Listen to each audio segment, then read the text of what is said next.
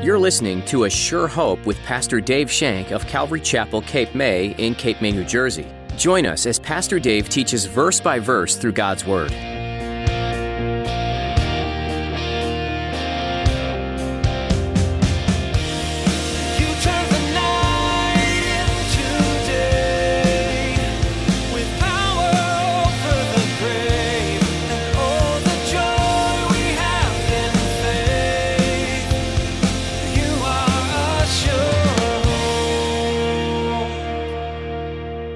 Sometimes we get caught up in unbelief and we can't see Jesus in the midst of our circumstances. Sometimes things get out of control and we fail to see Jesus in our midst and we fail to remember that He is alive and He's living inside us and He is with us. We fail to remember His promise that He'll never leave nor forsake us. We fail to remember those things because it seems like everything else is pouring upon us and we get confused and we fall into unbelief. Do you feel like the circumstances in your life are too big? Good news, there isn't anything too big for Jesus. The disciples felt this way too when their Savior died, but Jesus did the impossible. He rose again. Today, Pastor Dave will teach how Jesus is in control and will always be with you. Now, here's Pastor Dave in the book of John, chapter 20, as he begins his message Receive the Holy Spirit.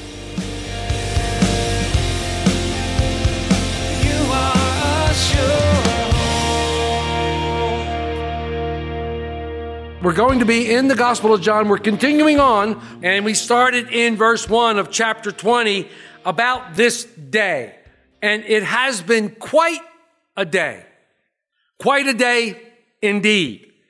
It had been a long day, but a day full of surprises, a day full of things that were happening. It began very, very early in the morning, that first day of the week. Mary Magdalene and some of the women went to the tomb where Jesus' body had been laid. Their intent was to anoint his body with oils because circumstances had forced them to place Jesus' body in the tomb with great haste because the Sabbath was coming. The preparation day was at hand and they had to get his body in there as fast as possible. They didn't have time to adequately prepare it. So the women were coming back to basically finish the job. But this first day would be different than any other day. It would be so different than any other day. A day that began with mourning, a day that began with confusion, would end up with rejoicing, would end up with joy inexpressible. It would be a glorious day. It would be a wonderful day. This day, as recorded in other gospels, like I said, was full of surprises. You read through the Gospels and there were earthquakes. There were frightened Roman guards. There were angel sightings. There was a foot race to the tomb by Jesus' disciples. Two of the other disciples were so disappointed that they left Jerusalem. And sadly, doubt and unbelief and confusion ran rampant. The main confusion centered around the report that Jesus' body was not in the tomb. And this story that was given somehow changed. And it changed drastically. For one moment, he was taken away. He was stolen, and we don't know where they've laid him. And the next minute was, he's alive. He's risen. So the story had changed rapidly. And some accounts in other gospels say that when the women came back and told the disciples that Jesus was alive, they did not believe. They did not believe for whatever reason. Despite her overwhelming joy, they did not believe her. So confusion reigned that day. But as you read the other accounts in Matthew, Mark, and Luke, other women of the group saw Jesus. You can read that in Matthew 28. Two of them on the road to Emmaus who was leaving Jerusalem met Jesus. You can find that in Luke 24 and Peter, uh, Mark 16. And even Peter himself saw the risen Lord according to Luke 24 and 1 Corinthians 15. Peter himself saw it. But as the news spread of Jesus' re- resurrection, it was received with mixed emotions. It was received with hesitation. For most of the disciples did not believe. They wanted proof. They wanted proof of Jesus' resurrection. Careful what you ask for because they're going to get proof. They're going to get all the proof they need to know that their beloved master, their beloved savior and Lord is not only out of the tomb, but he is alive and well. And they're going to find that out in just a shoot, few short verses. So the day had turned to evening. And as we begin in verse 19, it says, Then the same day at evening, being the first day of the week, when the doors were shut, where the disciples were assembled for fear of the Jews. We find the disciples now assembled together behind closed and locked doors, for they were afraid for their lives. They were afraid for their lives. I wonder if running through their minds were Jesus' words. Well, you know, the world hates me and it's going to hate you too. And don't be surprised if they throw you out of the synagogue, that they offer you up. Don't be surprised. I wonder if that fear struck their hearts and their minds. So they were behind closed doors. What were they doing behind closed doors? You ever think about that? I think about crazy things. What were they doing back there? Were the ones that saw Jesus arguing vehemently that he was alive? And the other ones were going, Now I'm from Missouri. Show me. I don't believe you. I don't believe you. No way. Were they still arguing about who was the greatest? Were they still having this discussion about who was the greatest? Or better yet, who would now be their leader? I'm sure several of them stood up and said, Well, maybe they had a debate. I don't know. You know, what were they doing behind there? I could just see Jesus going, Oh, ye of little faith. But in the midst of their confusion, in the midst of their fears, and in the midst of their arguing, here comes Jesus. Enter Jesus. And with one word, he calms the storm raging in their hearts. With one word, he calms them down from the confusion and the fear and from, from all the worry and all the arguing. With one word, he calms everything down.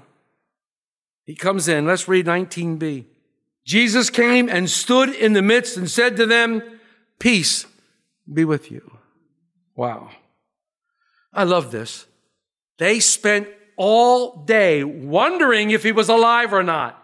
They spent all day looking for him, searching for him. I'm sure search party after search party went out to find him if he truly was alive. They looked and they looked and they looked, but they couldn't find him. Many wondered, was he alive? And if he was, where was he? Why wasn't he going to show himself? I can't believe that he hasn't showed himself to us.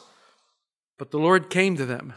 And if you read Mark's account, it's interesting because Mark tells us that Jesus came to them at a time when they had unbelief and hardness of heart.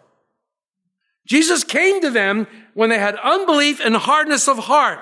Jesus met them right where they were, right in their unbelief and hardness of heart. And I love that about Jesus. He came to them when they were at their wits' end, just like he appears to us when we've had it and we've come to the end of ourselves. He meets us right where we are, even in the midst of our sin. Jesus meets us there. Jesus knew these guys were frightened. He knew they were behind locked doors. He knew they were afraid of the Jews. But he came to them and he assured them and calmed their fears and said that everything was okay. Just like when they were in the boat. Remember the time they were in the boat and they were rowing and the great big storm came out and they looked out of the boat and here comes Jesus walking on the water. They were afraid. They thought it might have been a ghost or something. But he came and he stood there and with one word, the waves are calm. The sea is calm. With one word, peace. Jesus comes to us in our darkest hour.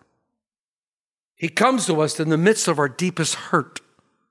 He comes to us when we are afraid and we're frightened. And he comes in and he sends one word to us. Peace. One word.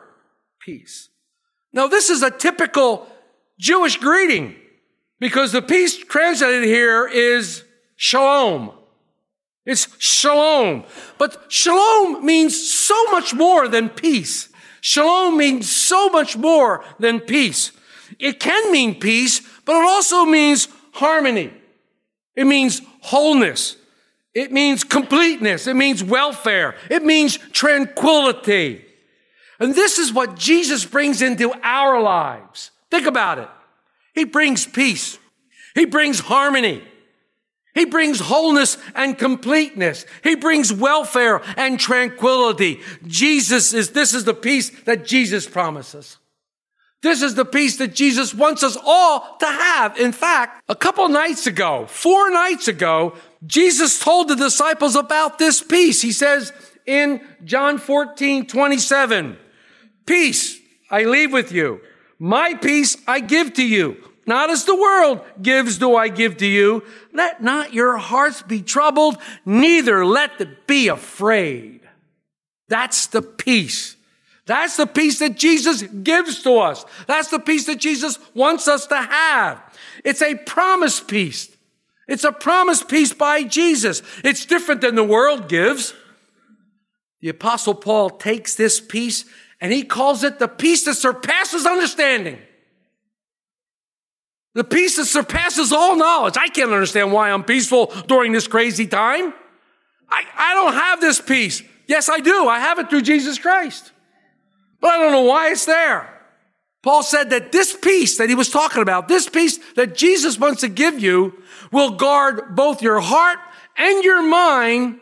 The caveat is in Christ Jesus. If you're abiding in Christ Jesus, you're going to have this peace. If you are abiding in Christ, John 15, abide in me and I abide in you and you'll bring forth much fruit. This is what he's talking about. Abiding in Christ. This is the peace that the world is missing today in the midst of this crazy virus spreading all through the entire world. See, the world can't find this peace. The world doesn't know this peace because the world doesn't give this peace. The world gives you chaos. The world gives you turmoil. The world gives you all kinds of craziness. They don't give you peace. Oh, you think it's peace. The world thinks they're giving you peace, but it's not. It's not peace. It can't be peace without Jesus Christ. You think it's peace, but you look for everything else. You look for the drugs to help you with the virus. That's where my peace is. No, it's not. Our peace is in Jesus Christ. Shalom, His peace. That is in us. That's what we have. You search and search and search the whole world over, through and through, constantly looking. You'll never find this peace without Jesus Christ. You'll never find this peace without Jesus Christ. When Jesus enters a situation, peace comes in. Peace comes in. He comes, the storms of your lives, the storms of your shattered lives, Jesus comes. He settles your hearts. He settles your minds. He settles that on the truth of who He is. And he settles that on the truth of his vast love for you, his great, enormous love that he has for each and every one of you. He came into the room that night. Came in the room that night, and with one word, the hearts and the minds of those who were gathered there were calmed and at peace. One word. He knew there was unbelief in their hearts. He knew, but notice, notice what he says. He says, Peace be to you. He didn't come in scolding them for their unbelief. He didn't come in and rebuke them. He doesn't trash them for leaving him and forsaking him while he was hanging on the cross. Remember, every one of them ran away except for, except for John. He doesn't come and, and trash them. No, he comes in and he says peace. And it's interesting. And I was led to one of my favorite Psalms in Psalm 103. In verse 10, it says, he has not dealt with us according to our sins, nor punished us according to our iniquities. Jesus not scolding these guys for their unbelief. He didn't come in and says, now guys, come on. He didn't do that. No, he says peace. He says peace. And then what he does is something that he needs to do for some of them. He's going to give them proof. He's going to give them proof that it is He. It is the risen Lord. He has to give them proof. Look at verse 20. When he had said this, he showed them his hands and his side. Then the disciples were glad when they saw the Lord. This removed all doubt. There was no more doubt when he showed them the hands and the gash in the side from the soldier's sword. He gave them the proof that he wanted. He gave them the proof that he wanted. The Lord was alive. He has risen from the grave. I can do that. And instantly, their confusion was gone. Instantly, their heartache was no more. Instantly, the turmoil in their heart was filled with joy. Instantly. You know, sometimes we get caught up in unbelief we can't see Jesus in the midst of our circumstances. Sometimes things get out of control. We fail to see Jesus in our midst and we fail to remember that He is alive. And he's living inside us and he is with us. We fail to remember his promise that he'll never leave nor forsake us. We fail to remember those things because it seems like everything else is pouring upon us and we get confused and we fall into unbelief. But once we remember, once we recognize that Jesus is with us, once we remember the, the, the nail prints in his hands and the gash in his side, once we remember that, our faith comes rushing back and we know that He does have everything under control. He does have everything under control. He is ruling and reigning. And then we can breathe a sigh of relief and do what we sang on that last song. Thank you, Lord. Thank you. Thank you. Jesus must have seen something in their eyes. I'm not sure what it was. Maybe it was unbelief. I'm not sure what it was, but he felt the need to repeat himself. He feels the need to repeat himself. Look at 21a. So Jesus said to them again, Peace to you. Once again, Shalom. He really wanted them to feel this peace. He wanted them to know this peace. Now, please, please, let's not put the disciples down. Let's not think they're a bunch of bozos because of their unbelief or because of their struggle. You know, we too need to be reminded from time to time of the peace that we have in Jesus Christ. We too need to be reminded that He will indeed calm the storms of our lives. He will indeed help us in the midst of the storm. He comes in there and He's in our midst in the eye of the most devastating storms. It says the disciples were glad when they saw the Lord. I bet they were. I bet they were. I bet they were more than glad. I bet that their joy was inexpressible. I bet they were hooting and hollering. They couldn't believe themselves that he was standing right there. And I love Jon Courson's comments here, and I got to tell them to you. Quote, no wonder the disciples were glad when they saw the Lord. If someone died, Jesus could bring them back to life with one word. If they were hungry, Jesus could feed thousands. His provisions are abundant and his presence is a delight. The peace that Jesus was giving them would be the message that the disciples would take to the world. Because the work of the cross is peace. And that's what it says in Romans 5 1 and Ephesians 2 14 and 17.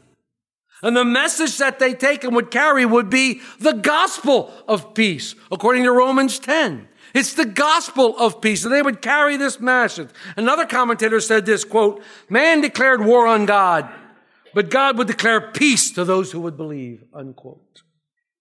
So Jesus came in. He assures them, showing them the wounds on his hands, the wound in his side, and they saw it. And it was truly evidence that it was him, but it was even more important to them. It was even more important to them. They saw the price that he had to pay for their salvation. In my Christian walk, I've been blessed to have two visions. Two visions in the 30 years that I've been walking with the Lord. And in the one vision I had was most incredible vision is I saw Jesus sitting on the throne. Sitting on the throne in all his royalty and all his beauty and all his grandeur, sitting on the throne, and it was absolutely magnificent. But as I was watching and observing this vision and just reveling in the beauty, all of a sudden the vision changed. And the vision changed into a lamb, a lamb that was completely scarred and there was blood all over the place. For truly, Jesus Christ was the lamb that was slain. And when we see him in his glory, will we see those nail prints? Will we see the side? Will we see him? Because the scripture says we'll see him as he is. Will we see those things? Will we, when we see him, will we, see, will we be so lamenting because of look at what happened to him? I don't think the reality of the cross, what really took place on that cross, sinks in sometimes. I don't think we, we gather it, what really happened. When we see him face to face, it'll be most incredible. And that's what I envision. I envision him in this beauty, but we have to remember he is the lamb that was slain. They did horrible things to him. Jesus, seeing that the fear had turned to joy, basically is saying, Now you're ready. Now you're ready. And he commissions them. He commissions them for the work that he's called them to do. Look at the second half of 21. As the Father has sent me, I also send you. I ask myself, is this when they became apostles? Because the word apostle simply means one who was sent. Is this when they became apostles? Well, could be. Could be. But here Jesus gives his disciples, and the other accounts say that there were others gathered with them that day, not just the disciples, not just the ten. Because remember, Thomas wasn't there, and of course, Judas was no longer there. But other accounts say that there was others gathered. But he gives them now this privilege to go forth as the Father has sent me. I'm sending you. What a privilege, but what a huge responsibility. What an enormous responsibility that Jesus is now giving these disciples. When we realize the magnitude of this commission, it not only gives us great joy, but it becomes extremely humbling to know that despite our shortcomings, and despite all our failures, and despite our unbelief at times, and despite even our sinfulness sometimes, the Lord Himself is entrusting us with His work. He's entrusting us with the ability to go, go forth, go forth and tell people about Him. He's entrusting us with a message of peace, a message of hope. And he's given that to us and he says, now here, take it. I'm sending you forth. And we know from gospel, uh, from Matthew's gospel that the great commission that all disciples go and make disciples. Go and, and make disciples. These guys had forsaken him in the darkest hour. These guys turned their back on him in the darkest time of his human life. They left him to face a crowd alone. They ran off like scared rabbits when he hung on the cross. They ran away. Peter denied him three times after boasting that he would never deny him, but yet he would die for him. But in a few short weeks, Peter would be preaching to the gospel to a crowd, and over 3,000 will be saved. Incredible. You are a We'd love to keep studying the Word of God with you again next time on A Sure Hope. In the meantime, we invite you to learn more about this program by visiting our website, ASureHopeRadio.com. There, you'll find our archive of previous messages from Pastor Dave Shank, available to listen to, download, or even share with your friends and family, all free of charge. Just look under the Messages tab. You can listen to additional teachings from this series in John or jump to another book of the Bible. Each book gives some useful insight into God's plan for you and the world you live in. We trust that A Sure Hope is an encouraging program for you, and if you're without a church family, we'd love for you to join us. If you happen to be in the Cape May area, we'd love to meet you in person for a time of worship and Bible study right here at Calvary Chapel, Cape May. We meet weekly on Sunday at 10 a.m., and you can find all the information you need by visiting ASureHopeRadio.com. If you live further away or are unable to come in person, we understand. And we'd still love for you to be a part of our church family virtually. You can join us for church online through Facebook Live and on YouTube. Just follow the links that are available at ASureHopeRadio.com. And don't forget to like and subscribe to keep up to date with the latest information. That's all the time we have for today. Thanks for joining us for this edition of A Sure Hope.